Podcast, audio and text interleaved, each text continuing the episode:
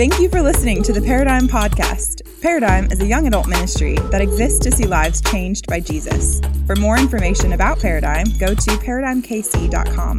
We hope this message is inspiring and life changing. Thanks for listening.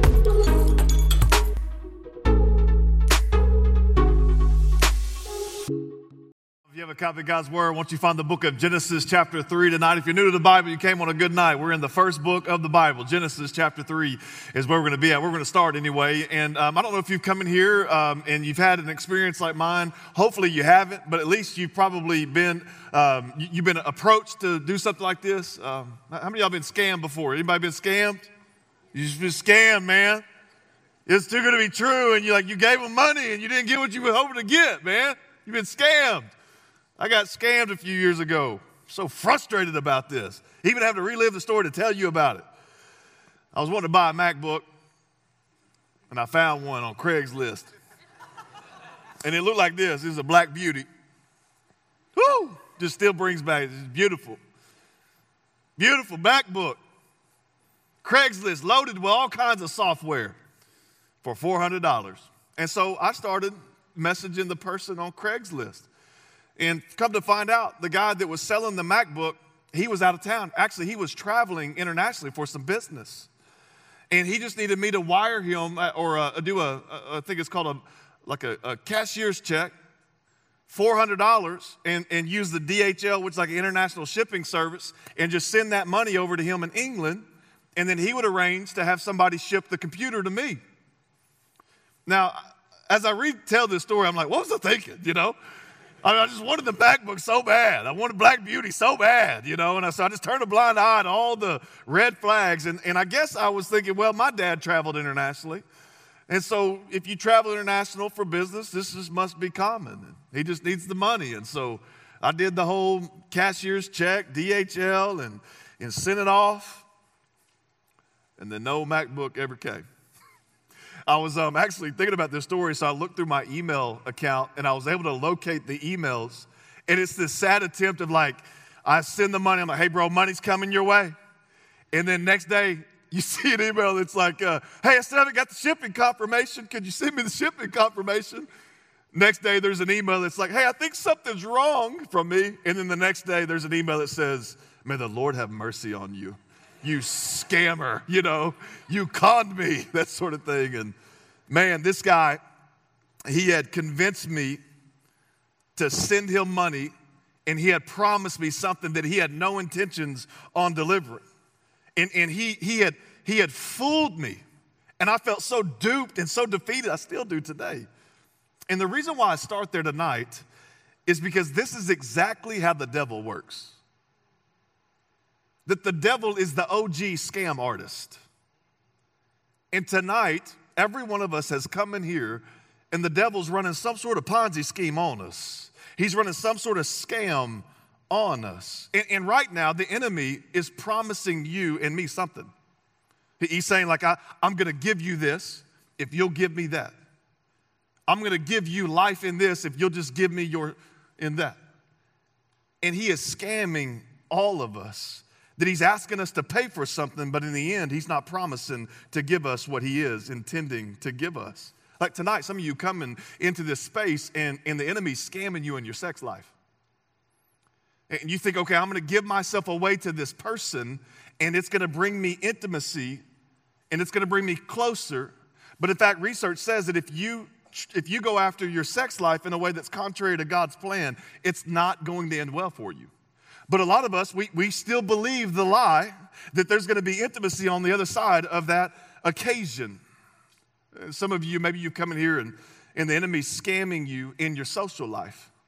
And you think, okay, if I put myself out there in a certain way on TikTok, if I put myself out there in a certain way on Bumble, if I put myself out there in a certain way at the bar, if I put myself out there in a certain way at the party, then everybody is gonna be like, we gotta invite her, we gotta invite him and the enemy is scamming you, and you are thinking that if, that if I just keep turning up and turning up and turning up, then more and more people are going to follow me or like me.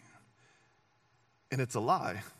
The, the others of you coming here and you're being scammed in, in how you're pursuing security.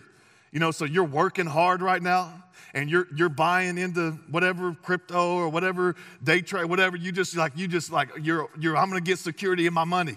And I and that's what's gonna allow me to have a, a place of peace and I'm gonna I'm gonna arrive. I'm gonna live in that neighborhood, and you're being scammed tonight.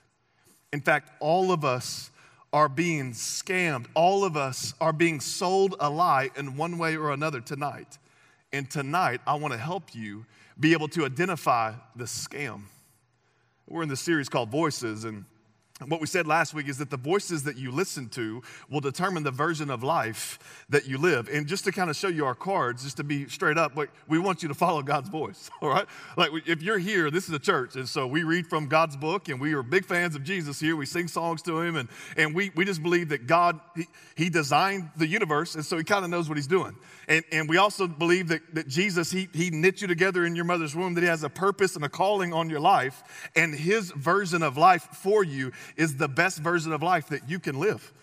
And, and so we want you in this series to kind of be able to, to go, okay, God's voice is speaking to me. How do I follow his voice? But what we said last week is that there's, there's a strange voice as well that's speaking and that there are all of these voices, and the volume of life is turned up, and oftentimes we can't hear the voice of God, and we have all of these strange voices that are distracting us at best, and they're destroying us at worst. And so we want you to be able to hear the voices of God, but tonight we're going to talk about the voice of the enemy. If you're taking notes, then I've titled this message, Don't Get Scammed. Don't get scammed. And I want you to be able to see how the enemy uses his voice to tempt us and how that plays out in our life. So, if you're new to the Bible, there's this cosmic battle between God and Satan. But oftentimes we think like it's this arm wrestling match, and Jesus is like sweating, and he's like, you know, doing one of these things, and we don't know if he's gonna win. But when you read the scriptures, we win, all right? Let me just say that real quick that the enemy that we're up against is a defeated foe, but we're in this kind of in between space where he still has power to tempt us he still has power to convince us that we should sin and we should get away from God. And so we live in this in between space, but when you read the Bible, you get to get some information about Satan. Satan, his name literally means adversary or one who opposes. That Satan is an angel created by God who opposed God, so God evicted him from heaven. And Satan now spends the rest of his time hating what God lo- loves. And let me just be real clear God loves you. And so, if God loves you and Satan hates what God loves, who does Satan hate? He hates you. And the scripture is really clear that Satan has one prerogative it is to steal, it is to kill, and it is to destroy. And the way that he does this is through lies and deception that lead to fear and flirtation with sin. And Satan, all he can do is lie. Like Jesus said in John 8, he's the daddy of lies. That's all he knows. And so every time Satan is speaking, you can conclude that there's a lie and there's some sort of destruction and death at the end of that promise. And so Satan, what he does is he tempts us, he tempts us to sin, and then he just smothers our face in it and he shames us and he accuses us when we do sin. And we see this play out from the beginning. In Genesis chapter 3, God created everything up until this point. He's created Adam and Eve, our first parents, and we see the serpent or Satan begin to tempt Eve. And here's what it says in Genesis 3, starting in verse 1. It says, Now the serpent was more cunning than any beast of the field which the Lord God had made. And he said to the woman, Has God indeed said, You shall not eat of every tree of the garden? So Satan is speaking to this lady, and, and Satan loves to question the authority of God's word. Like the Bible at this point could have fit on a fortune cookie, y'all. God, what is God's commands? What does He want me to do? Don't eat of this tree. And Satan begins to question even this one verse that we have that would have been the Bible at this time. And Satan, he has this uncanny ability to cause confusion in our hearts towards God's word. And that's what he's doing with, Eve. And goes on in verse 2 and it says this And the woman said to the serpent, uh, We may eat the fruit of the trees of the garden, but of the fruit of, of the tree which is in the midst of the garden, God said, you shall not eat it, nor shall you touch it, lest you die. Now, if you're, if you're new to the Bible, God didn't really say everything that Eve just quoted that God said. And so, Eve, even though this is a perfect world, she still had problems with memory verses. Anybody ever have a problem with a memory verse? You know, like you've been around that person, they just quote the Bible, and then you're like, well, you know, it says, in, I mean, the Bible says, you know, the Bible says that Jesus uh, and the, the uh, beloved, you know, and then you got other people that like get the prepositions right, they got the conjunctions right, they get every verse right, you know. But Eve, she had problems with her memory verses. One memory verse, she was struggling. And what I mean by that is that God had never said you shouldn't touch this tree. And so Eve is adding to God's word, which is called legalism. That she's adding rules to what God put in place, which oftentimes paints God in a bad light. And so Eve, like she had confused God's word. And so it shows us that there's this inclination, this natural tendency in all of us to confuse, to distort, and even to complicate God's word at times. And so Satan, he knew God's word better than Eve knew God's word. And he was like, got him. And so he goes on. He says this in verse 4 Then the serpent said to the woman, You, will not surely die. For God knows that in the day that you eat of, of it, your eyes are going to be open, and you're going to be like God, knowing good and evil. And so Satan, he questions the authority of God's word, but then he begins to plant these questions into Eve's mind about the consequences of disobedience. Like what he's saying is like, Eve, look, come on, chill out. God, God ain't gonna kill you, Eve. It won't be that bad. You should just try it once. It's gonna be okay. I promise, Eve. I promise. But he's scamming, he's scheming. And here's the lie that we've come in here and we have a tendency to believe that we can get away with our sin. Like, like some of you, you come in here and, and, and you know what God's word says. Like, like you know what God's word says about this situation, but you're just choosing to disobey God in this situation. Like, you know that there are some things that, that God would say, hey, that's not the best way to live your sex life. That's not the best way to live your relationship life. That's not the best way to live your mental health life. And you're, but you're still just kind of giving in to those sort of things. And you're thinking that surely God won't, you know, He won't, it won't, it won't surely it won't end well. I'll be different. And this is the lie that Eve is being convinced to believe. And that ultimately, Satan is questioning whether or not God is a good God. Like, like Satan's kind of like Eve. I think God's holding out on you. I think there's something that has to do with this tree that, that, that if you ate it, then you would really know. And like, and, and so Satan is just trying to get in her mind, and listen, is working. The Satan, he's a he's a master scam artist. Satan, he is he is uh, a deceitful. He's cunning. He's wicked, but he's sharp, and he knows you, and he knows me. And so he's convinced Eve. And so Eve is like, you know, that, that makes sense. And it says here, verse 6, it says, So when the woman saw that the tree was good for food, and it was pleasant to the eyes, and the tree was desirable to make one wise, she took of its fruit and ate. And this is an important part. It says she also gave to her husband with her and he ate. Because i think sometimes if, you, if you're kind of like loosely familiar with the bible and this story like sometimes fellows will be like the whole reason why we got issues is because of women you know? Like we'll just start throwing women uh, categorically women under the bus. Like women they're easily deceived and they're weak minded you know? We'll start saying things like this. Um, adam was right with her guys. He was right there. Like, like he, he heard the, the he heard the snake too. Brother should have went out and got like a shovel and just like killed the snake like dudes do all right? But but he's just sitting there like i'm, I'm just gonna see what happens you know yeah, go ahead talk to my wife. Uh huh. Oh, yeah, go ahead. I've been wondering. I've been wondering what's going to happen. And then she eats, and he's like, you know, and she's like, hey, you want to try something? And he's like, yo, you know. And so he, he was there the whole time. Some theologians would argue that the first sin ever committed was the passivity of a man. And so before we throw women under the bus, fellas, Adam was right. He was right there, right there, all right? And then it says this in verse 7 then the eyes of both of them were opened, and they knew that they were naked. And they sewed fig leaves together, and they made themselves coverings. What I just shared with you is the, it is the, the, the origin of sin. It's the origin of all that we know as broken and as chaotic.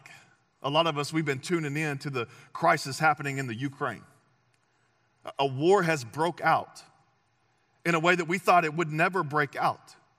And the reason why there's disagreements that would lead to bombs being dropped in a nation is because of sin. This little decision to disobey God, it created a fracture into all that we know.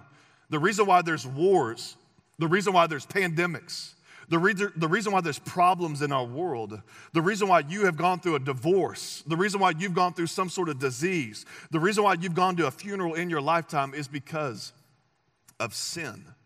That Satan scammed Adam and Eve, and he tempted Eve, and he tempted Adam, and they chose to sin. Point number one, if you're taking notes tonight, you could write this down the voice of temptation. The voice of temptation. Again, this is how sin entered the world. Satan tempted Adam, he tempted Eve, and they fell for the temptation that Satan was scamming our first parents, and he hasn't stopped scamming since. And that he is on the prowl tonight, and he is seeking to scam every one of you so that you will give in to his temptation and you will gratify some sort of desire in an illegitimate way, and you will sin against a holy God. Now, the Bible is really clear that how, how this progression works. Like, it, we don't just read this story in Genesis 3 and everyone's like, yep, that's how it all works. No, like the biblical authors, they keep looking back to this and they, they process even their own experience and, and they're trying to help people just like you and me figure out how do we identify the voice of the enemy so that we can, we can begin to run the other way from that and, and we can begin to wage war against this enemy. So Jesus had a half brother named James and he begins to kind of illustrate on this issue of temptation and how it all works. And he says this in James chapter 1, verse 14. He says, But each one of us is tempted. Now, let's just stop right there. Are you tempted tonight? The answer is yes. Every one of us is tempted in some form or fashion.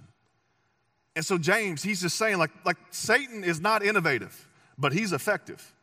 And he's been tempting people all throughout the ages.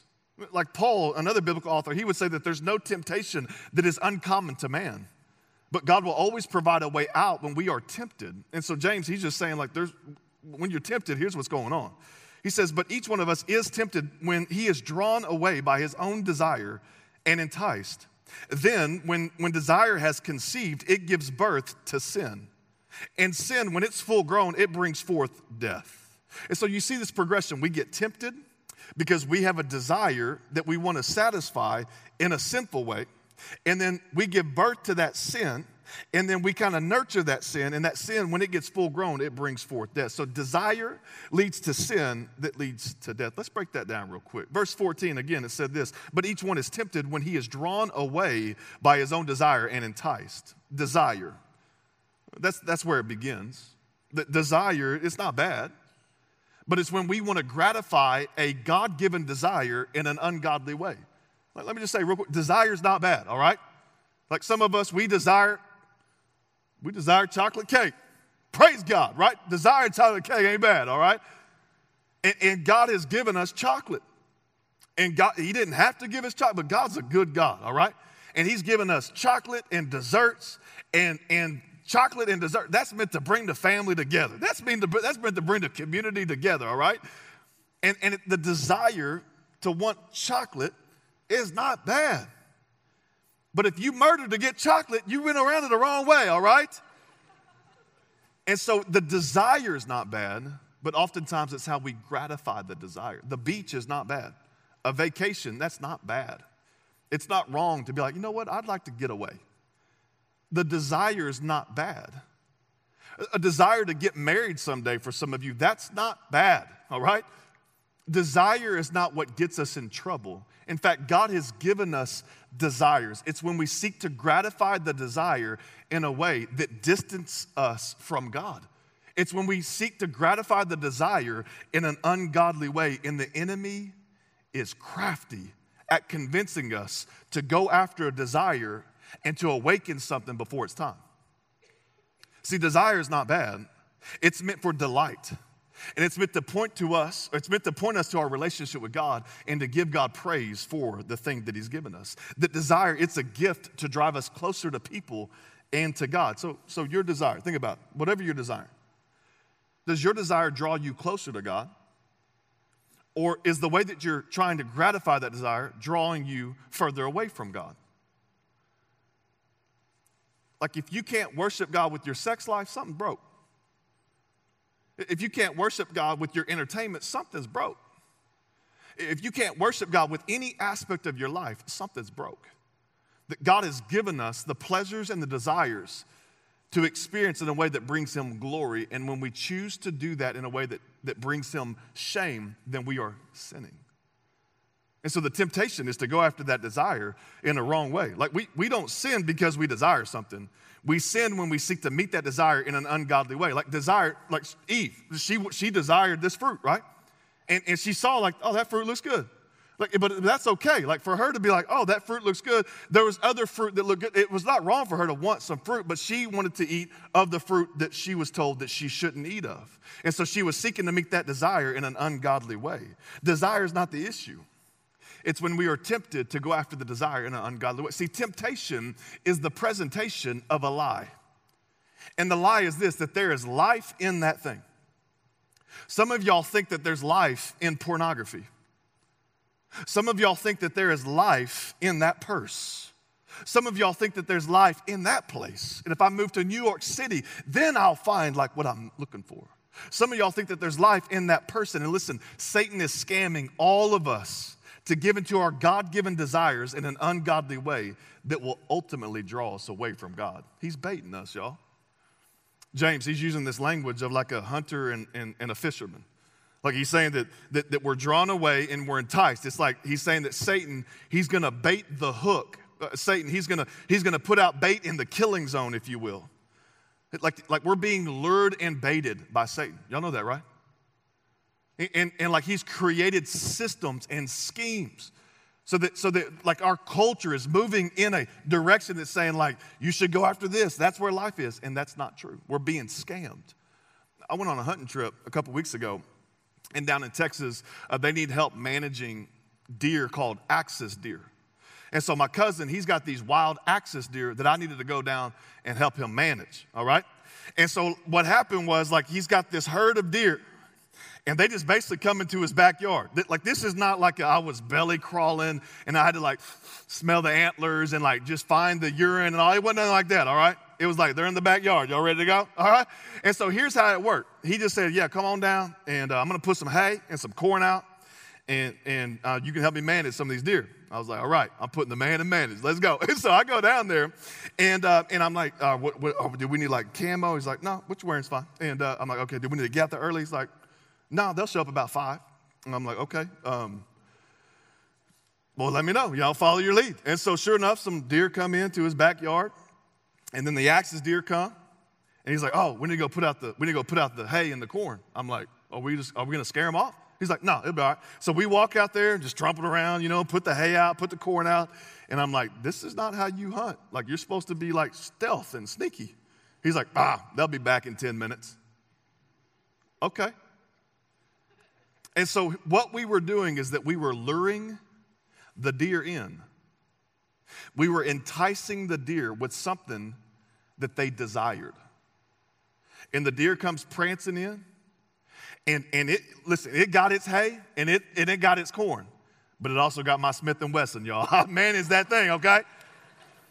And so I went, and listen, I managed this deer by luring it in. Some of y'all crying right now. Don't think bad of me. Don't, that's a good thing, all right? God's given us stewardship. Anyway,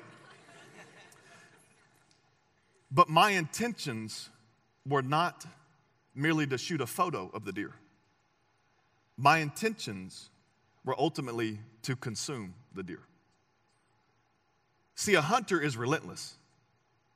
And the intentions of a hunter are to lure its prey into a position where it can take its life. And many of you, you don't think that Satan's a better hunter than I? You don't think that he's more ruthless than me? That the, the, the, scripture tells us that Satan's like a roaring lion seeking whom he may devour. That he's prowling around. And listen, just like I'm going to put antlers on my wall, Satan is putting your faith on his wall. And he's seeking to steal, kill, and destroy you. And our enemy is relentless and he's seeking to bait you into a place where you'll come prancing in and go, "Oh, there's some naked people. Oh, there's some alcohol. Oh, there's some there's some religious rules and some gossip. Oh, I'm just going to prance right in there." And then he's got his scope on you ready to take you out. Now, I know I lost some of y'all with that illustration, and maybe you won't be able to relate to hunting and, and um, you know, any of that, that sort of thing, but you are in a bunch of debt. And, and Visa put out some corn and some hay. MasterCard put out some corn and some hay called Buy Now and Pay Later. And we're not talking about the bullet of 18% interest. We're talking about platinum. We're talking about pre approved. We're talking about everything today is on sale. Tory Burch, you can have it. Kate Spade, you can have it. And many of us, we can't relate to a hunting illustration, but we know exactly the schemes and the scams of the enemy. See, the enemy's trying to pitch to you a deal of a, deal of a lifetime so that you will disobey God and you'll deal with your sin for a lifetime. Well, the scripture goes on to say that this desire, when we give into it in an ungodly way, it leads to sin. It says here in James 1:15, then when desire has conceived, it gives birth to sin.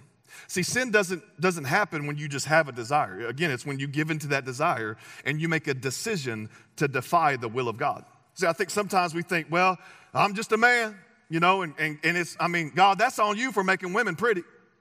And I, I mean, I, you know, I mean, I just, I, I can't help myself. Uh, I'm, I'm, I'm just a, I'm just a red blooded woman, God, and that's on you for, for making man look the way they do.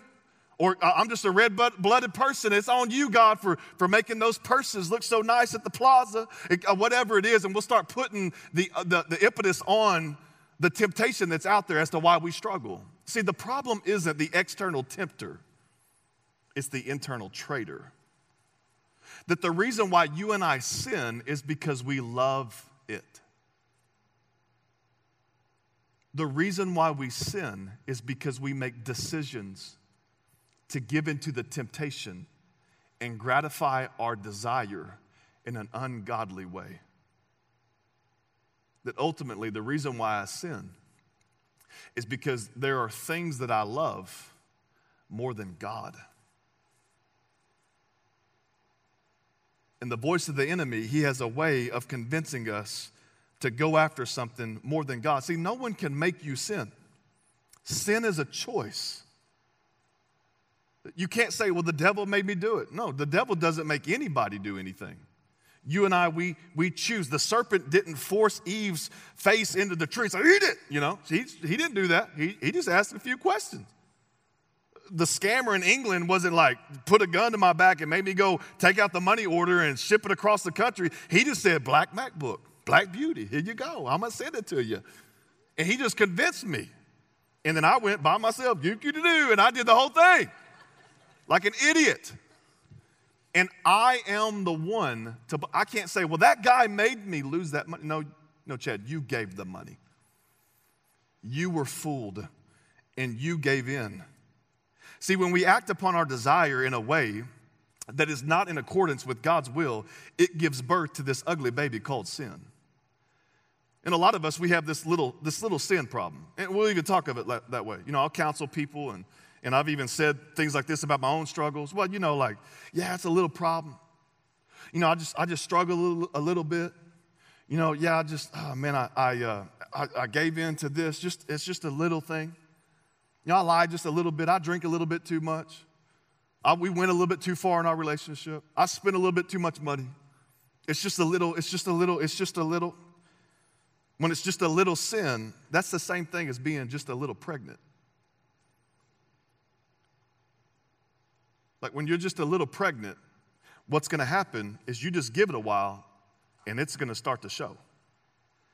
And that when we give into our desire in an ungodly way, it leads us to sin. Sin separates us from God, and ultimately, sin leads to death. And that's what it says here in James 1, verse 15. It says, In sin, when it's full grown, it brings forth death. That sin is born, and once it's born, it does what babies do it grows, and it grows stronger and that when you and I, when we feed our craving, it only makes them stronger. And I think some of us think like, okay, this is the last time.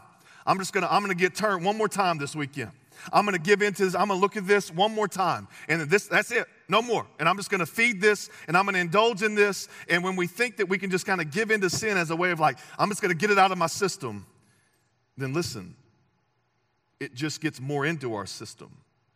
And, and we kind of get in this thinking that, that I'm just gonna, I'm gonna go hard and then I'm just gonna stop cold turkey.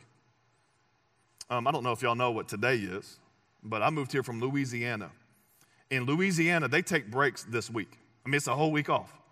And it's a, it's a, it's a state holiday in Louisiana. And they, they lay bon temps roulette, is what they say. Let the good times roll, because it's Mardi Gras in Louisiana. Now, if you don't know what Mardi Gras is, that's French. Woo, it is. Just went through puberty again. Um, that, that was my French horn. Anyway, so uh, Mardi Gras is French, all right? That's what I meant to say. Mardi Gras is French for Fat Tuesday. And the reason why it's called Fat Tuesday is because tomorrow's Ash Wednesday. And, and Fat Tuesday refers to the holiday in which you indulge. Because tomorrow you're going to start Lent or you're going to start fasting from some things. And so there's this whole holiday today. So me and my family, we was eating king cake, little baby hidden in the king cake. You know, we, we used to in Louisiana, you get beads, you parades, and floats, and masks, purple and gold, and all the stuff, right? People start losing their mind on Fat Tuesday. And it's this thing that just says, hey, if you indulge today, and you indulge today, then you can starve everything tomorrow. And it feeds this idea of just one more time. This is the last time. But listen, you and I know that don't work. Like cravings, they grow when they're fed, and they die when they're starved. And if you think that I'm just going to give in to this thing one more time, listen, you are one step closer to death. I remember my dad growing up, he used to give us these bear hugs and like like my dad, he was kind of a rough man, and and uh, he worked in shipyards and in oil fields, and and he had three little boys, and so he had to kind of get his bluff in on us early, you know. And so our, early on, I remember Dad, he would give us, and he'd call it, "Come here, son, let me give you a bear hug," like, ah, you know. And he's like, "I love you," ah, you know. And uh, anyway, so I remember like getting bear hugs my whole life, but I remember one day I'd gone through puberty, I was snorting weight gainer and getting just swole, just jacked up, you know. Just kidding, I won't do that. I was drinking. Anyway, so like I, I, was like I was strong. And I remember one day when I was like 16, I latched onto my dad and I started giving him a bear hug. And I look at his eyes, they get real big like this. And he says, Son, son, son, he's about to pass out. And what my dad had given birth to had gotten stronger than him. And what he could once control and bear hug and he could dominate, he kept feeding. And there was a day when what he had given birth to, it could now dominate him. And the point I'm trying to make is this is that many of you, you got a little baby sin in your 20s right now. And you're kind of nurturing this thing. And here's the lie that oftentimes we believe that, that when, when, this, when this becomes a problem, then I'll deal with it. But a lot of you, you are undermining your marriage right now. Some of you are like, well, ain't married? The way you're undermining your marriage is, is, is that you keep looking at pornography you keep gratifying yourself. And what you're doing is you're, you're teaching yourself to be addicted to variety. And you're teaching yourself how to have good intimacy with yourself, if you know what I'm saying. And you think that you're just gonna somehow flip a switch when you get married and everything's just gonna click and work amazing. But the way that you prepare for pleasure in marriage is that you protect your purity in your singleness. And that many of you, you are undermining your future because you're not waging war against the baby sins in your life right now. And you got to know this about Satan. He plays the long game. This is what he did with your daddy. This is what he did with your mama. The reason why my parents blew up a 17 year marriage is because something was sown into their life when they were in their 20s. And they nurtured it and they didn't wage war against it then, and then it grew and it became something so powerful in their life that it destroyed everything that was precious in their life. And some of you have the same story. And the enemy would want nothing more than for you to kind of coddle this little baby sin right now in this season of life. So that then you would go on to the next season and you would begin to build a reputation, you would begin to build a following, maybe a family, and then he would blow it all up in your 50s. And you would leave your wife just like your daddy left your, your mama. Or you'd leave your husband just like your mama left y'all.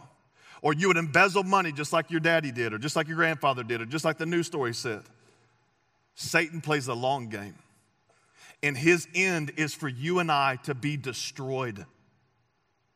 And so, if you're being tempted tonight, you got to fight against the temptation. See, habits, they're like trees, they get strengthened with age. And like a little baby tree you plant in your backyard, uh, my kids, they could bend over a little baby sapling. But you give it some time, and a hundred men cannot uproot a full grown tree. What habit are you feeding in this season of your life? See, the voice of the enemy, it's prominent tonight, y'all. And he's tempting us to fulfill our godly desires in ungodly ways so that, so that ultimately he can accuse us and condemn us. And right now, here's what's going on in your mind. I know it's going on in your mind because it goes on in my mind. You are justifying why you don't need to wage war against that sin or that temptation. And so, like some of you, you're in a relationship you know is not God honoring, but you're like, no, no, no, no, like, no, like, like, well, we're in love, and like God, He He understands. God doesn't understand our sin. Some of you, you're justifying why you need to continue to be on certain dating apps or certain social media outlets. And you're like, you know, I, mean, I know I look at naked people on those. I know that I get into all kinds of weird relationships on those, but, you know, like, I mean, uh, I mean, now, and you're trying to justify why you can give into that temptation. Well, it's not hurting anybody. I can watch this show. It's not hurting anybody. I can spend my money this way. It's not hurting anybody. And you start, you're justifying. And we all do that. We are experts at that. And you're justifying why it's okay to disobey to God. But listen, disobedience always ends in destruction. And Satan knows this, and this is why he's tempting you. Because Satan can't send anybody to hell. You know that, right? Satan has never sent anyone to hell. Sin does. And Satan wants to convince you to give in to sin because it's sin that separates you from God. Satan is our enemy to the degree that he makes us sin. And when he makes us sin, we are living in a place of distance from God. And he wants to tempt you so that you can live under the accusations of the enemy for eternity. So, Genesis 3, we see all this break out, and then we fast forward to the last book of the Bible in Revelation 12. And it gives us some more information about the enemy. And here's what it says about the enemy. He, we're told that the enemy is the accuser of the brethren. It says in Revelation 12 10, for the accuser of our brethren, or the accuser of the church, God's people, who accuses them before our God day and night. He's been cast down. So it's kind of telling you what's happening in the demise of the enemy. But here's what we hear about Satan that, that Satan, until this day, until he's a defeated foe and he's done forever, he's going to spend day and night accusing you and me. Point number two, if you're taking notes, you could write this down the voice of accusation. See, once we sin, Satan begins to pour out shame on us and he keeps us in this foggy place of condemnation where he's saying, How could you do that? And you deserve that. And God doesn't love you. And, and, and, and you're going to go to this place and, and it's hopeless. You should just give up. That Satan, he tempts us. We give into sin, and then Satan begins to whisper, You need to hide. Run. Cover it up. Don't tell anyone. Don't go to God. And this is exactly what Adam and Eve did. They sinned, Satan began to accuse them, and then they covered it up in their shame and they hid from God. That Satan, he wants us to live in this place of hiding under the shame of our mess up. And he wants us to live in this, this, these futile attempts of trying to cover up our shame and, and make things right before God. The last thing that the enemy wants us to do is to run to God to find forgiveness. He wants us to live in a place of beating ourselves up and belittling ourselves and thinking, man, how could you do this? That Satan, he tries to convince us that God is frustrated with us. I don't know if you have that view of God. I know for me, for a large part of my life, I would, I would, I would sin, I would mess up in some area, and I would feel like, well, I can't tell God because if he finds out, I mean, who knows what's going to happen? Which is crazy because he knows everything, right? And so, like, I, I just kind of felt like if I went to God, he'd be like, come on, you know? Like, he's just looking at me like, what's wrong with you, you know? Like, yeah, I just felt like God was frustrated at me the whole time. I'm like, God, do you even enjoy me? And I just felt like God was like, no, I don't, no, I tolerate you, you know? And I felt like this was the view that, that how God was viewing me. But then I read the Bible and I realized that, that God is not against me, He's for me. And that there gives God no greater joy that when an unrighteous person comes to understand the love of the Father, that, that my Bible teaches that there is, there is victory that is found in Christ that my Bible teaches that there is no condemnation for those that are in Christ Jesus. And I ran to the gospel, the gospel being the good news that Jesus gave his life for me, that he paid the price in order to purchase me in all of my mess. And that three days, three days later, he rose from the grave so that I could have power over the temptation and I could say to the enemy, You have no reign in my life anymore. And when I begin to saturate myself in the Word of God, I begin to block out the voice of the enemy. I begin to learn how to preach to the enemy and how to preach to the enemy that's within my own mind. See, when I even think about the way I got scammed by this guy, like I, I, it still frustrates me, y'all. I'm like, nobody scams me. Yes, you got scammed, all right? And it, like, I kick myself in the rear, uh, even about losing that money that day. And that's just a metaphor of what I believe happens in my life regularly. That sometimes I don't feel like Satan needs to accuse me. I accuse myself good enough. I don't know about it if you're anything like me, but the voice inside of my head, it's usually a negative one. And what I've learned is that if you're going to overcome the voice of the enemy, you got to learn how to do two things. You got to preach to yourself, and you've got to promote your testimony. What I mean by preach to yourself, this will help. There's a, a preacher named Dr. Martyn Lloyd-Jones. He preached in the late 19th century and early 20th century, and he said something like this Have you realized that most of your unhappiness in life is due to the fact that you're listening to yourself instead of talking to yourself? He said, Take those thoughts that come to you in the moment that you wake up in the morning, and you have not originated them, but they just start talking to you. And it brings back the problems from yesterday and how you're not good enough and how you messed that up. Somebody's talking. Who's talking? He says, Yourself is talking to you. Uh, one of the biblical authors, he did this. He, instead of allowing himself to talk, he started by talking to himself. And he said, Why are you cast down, O my soul? He said, You, you, you got to quit depressing me. You got to quit crushing me. And so he, he stands up and he speaks to himself, this psalmist, and he said, You need to listen for a moment. I'm going to speak to you, self. And he was preaching to himself. Lloyd-Jones goes on to say this that the main art in the matter of spiritual living is, is to know how to handle yourself. Uh, you have to take yourself in hand. You have to address yourself. You got to preach to yourself, question yourself. You must say to your soul, Why are you so down? What business have you to be so disquieted? He goes on, he says, You've got to turn on yourself, upbraid yourself, condemn yourself, exhort yourself and say to yourself, you need to hope in God, self, instead of muttering in this depressed, unhappy way. And, and then you must go on to remind yourself of God, who God is, and what God is, and what God has done, and what God has pledged Himself to do.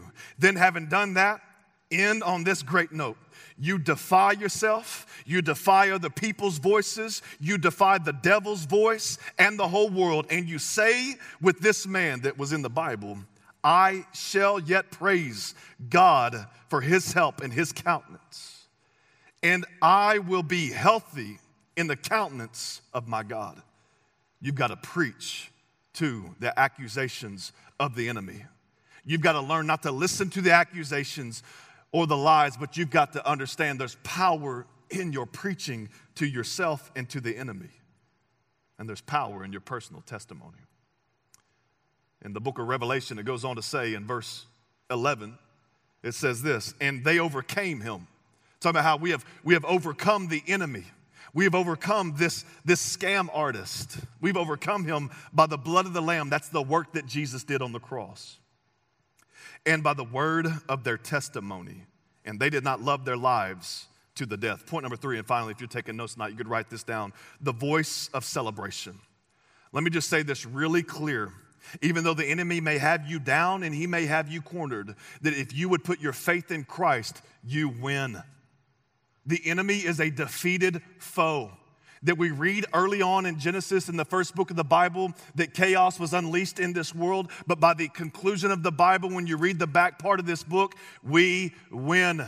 That the ultimate voice I want you to hear ringing in your mind as you leave this place tonight is not a voice of, like, dang, I'm getting tempted and I'm struggling and I'm getting accused and I'm condemned. I want you to hear, if you put your faith in Christ, the victory is yours to lay hold of.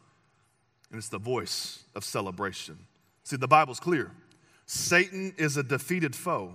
And listen, when the enemy tries to remind you of your past, you just remind him of his future. And one of the primary ways that we do that is through the word of our testimony. It's through sharing about how we came to Christ and the way that he worked mightily on our behalf. And tonight, I thought it would be fitting to have somebody share their testimony. And the way all this came about was simply a, a man of God that I get to work with. He shot me an email yesterday and he's like, Man, I don't know if this makes sense, but I just feel like the voice of God is telling me that I need to share my testimony with the young adults. Now, most of the time, if that happens, if I don't know you, I'm like, all right, let's get together and let's, let's, let's kind of vet this thing out, right? But, but I work with this brother, and I've heard his testimony.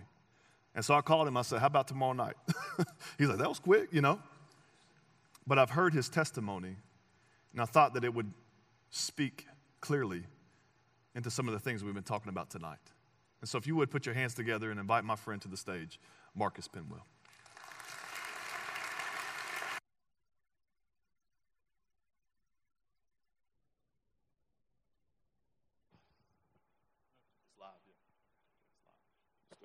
That silver box right there. Yes.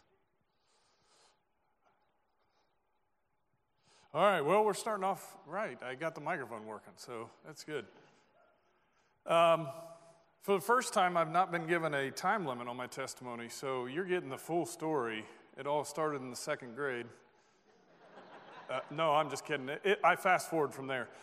So it was, in fact, in the second grade. Um, one of my best friend's dad who was a police officer, visited our class. And uh, oh man, I was in awe. Shiny badge, belt full of tools, uh, I, lawman, big smile on his face.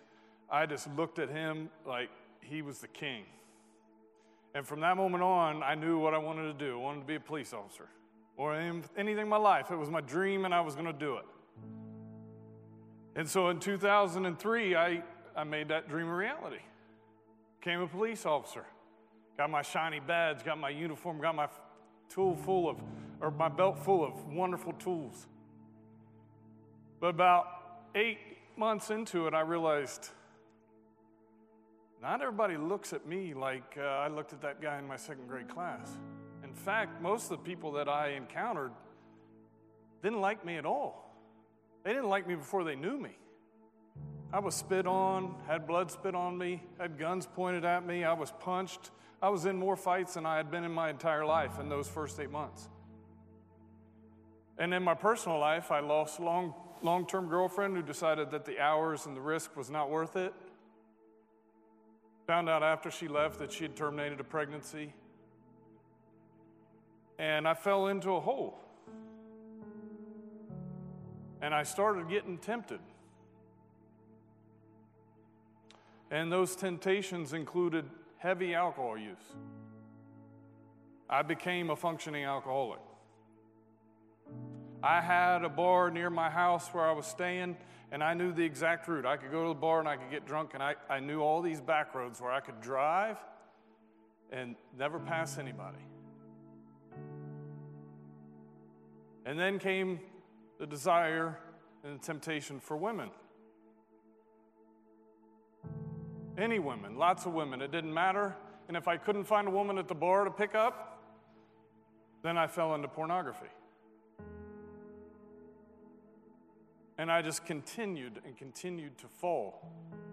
Because that is what I was hearing. That's what I, I believed was filling that hole. And it came to a head one night. Left the bar, came home, continued drinking when I got home. And it ended with my gun in my mouth with the hammer cocked. And the last thing I remember is crying as I pulled the hammer back on the gun. And then I woke up the next morning, gun still on my chest, hammer cocked. And I had to go to work. So I cleaned myself up, I went into work, did my regular shift coming out of shift for the very first time. I'm walking out to my car, hearing only what I wanted to hear, and I was fully intended on finishing what I had started the night before. I was thinking about what am I going to drink? And how much do I need to drink so that I'll still be able to finish what I started the previous night? And it was in that moment that I heard for the first time the voice of God. But it wasn't the voice of God, it was the voice of a very dear friend of mine that started the sheriff's office with me. And I heard him from behind. He said, Hey, Marcus, how's it going? What's, what, you seem off today. I said, uh, you know, good. You know, things are rough, but, you know, we're, we're, we're cops. That's how it goes. He goes, no, no, no, no, this seems different. He said, why, why don't you come sit in my truck with me for a minute. I said, okay. You know, what could hurt? He's a friend of mine. We talk all the time. And for the first time in my entire life, I had this person sitting in front of me, and he wasn't telling me what I needed to do, what I needed to believe, that, that if I didn't do this, fire was going to rain down on me, I was going to end up in the depths of hell. He wasn't saying any of that. He just simply said, Let me tell you how I changed my life. Because he had been a troubled teen, he had been a heavy drinker, he was a pastor's kid, so he had done his share. And he said, Let me tell you how Jesus changed my life. Let me tell you what accepting Christ and, and having faith in God has done for me. And we sat three hours. And for three hours, that's what he told me. And he answered every dumb question that I asked without judgment and in love. And it was all the questions that everybody asked, whether they're non believer or they're just starting out in their faith. You ask those questions why, why did God take this person from me? Why does God allow suffering in the world? He answered every one of them. And it started to make sense. And we sat. And his voice is what I heard on the drive home. He invited me to his dad's church. A week later, I went to his dad's church and I prayed the prayer of salvation. I let God into my life.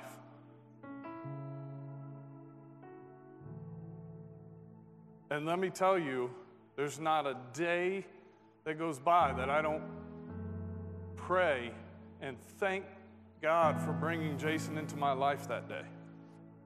Because I was about to be that faith on the wall. In fact, I was about to have my head on that wall. Has my life been perfect since then? No. But as Chad just said, I've won. I met my wife. I've got two beautiful kids. God saved my life twice on the job since then. I've been shot. I was shot three times. Within inches of losing my life, God saved me. He said, I'm not done with you.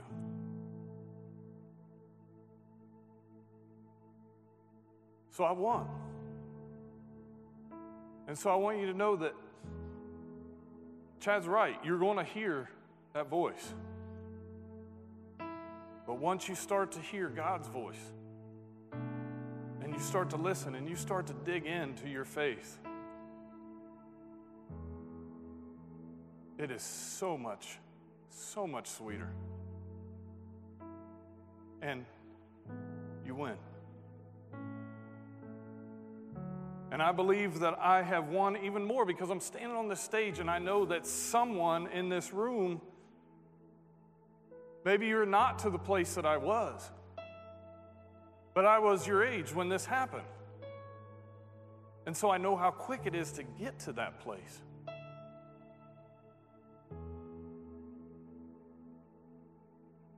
And so maybe, just maybe my story,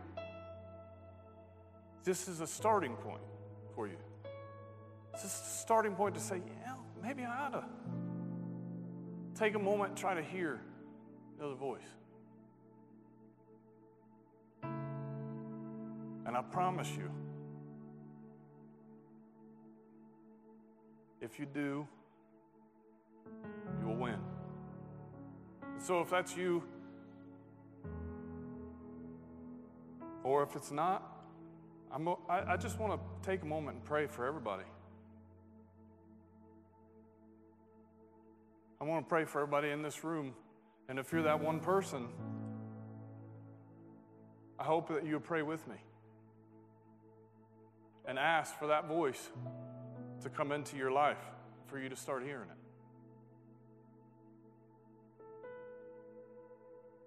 So let me just take a moment. Lord God, I, I just thank you so much. Thank you so much for the blessing that you've been in my life. Thank you so much for the blessing that you are and will continue to be in the lives of everyone in this room. And Lord, I ask that you would come into their lives tonight, that you will drown out the voice of Satan, and that your voice will be enhanced so loudly that it's the only one that they can hear. And Lord, whatever the struggle is, whatever the desire is, whatever the temptation is that they are dealing with, I know that we all deal with it, but show them the clarity that you showed me. Show them the grace that you showed me. Bring into their life a Jason. That could show them how glorious it is to allow you into their hearts and have you in their life. Lord, I just pray that as we leave here tonight, that is the seed that's planted in their hearts and in their minds. And I just thank you so much. I thank you so much for the young people in this room because the fact that they are here is a blessing. It shows me that they are in headed in the right direction and that they are seeking you. And Lord, I just, I'll just continue this prayer that you will shower them with your love and grace, that you will make each day a little bit better, and that you will heal them a little bit each day in whatever way they need healed. And that in the end, they will come out gloriously risen with you as their Father. I pray all these things in your precious name.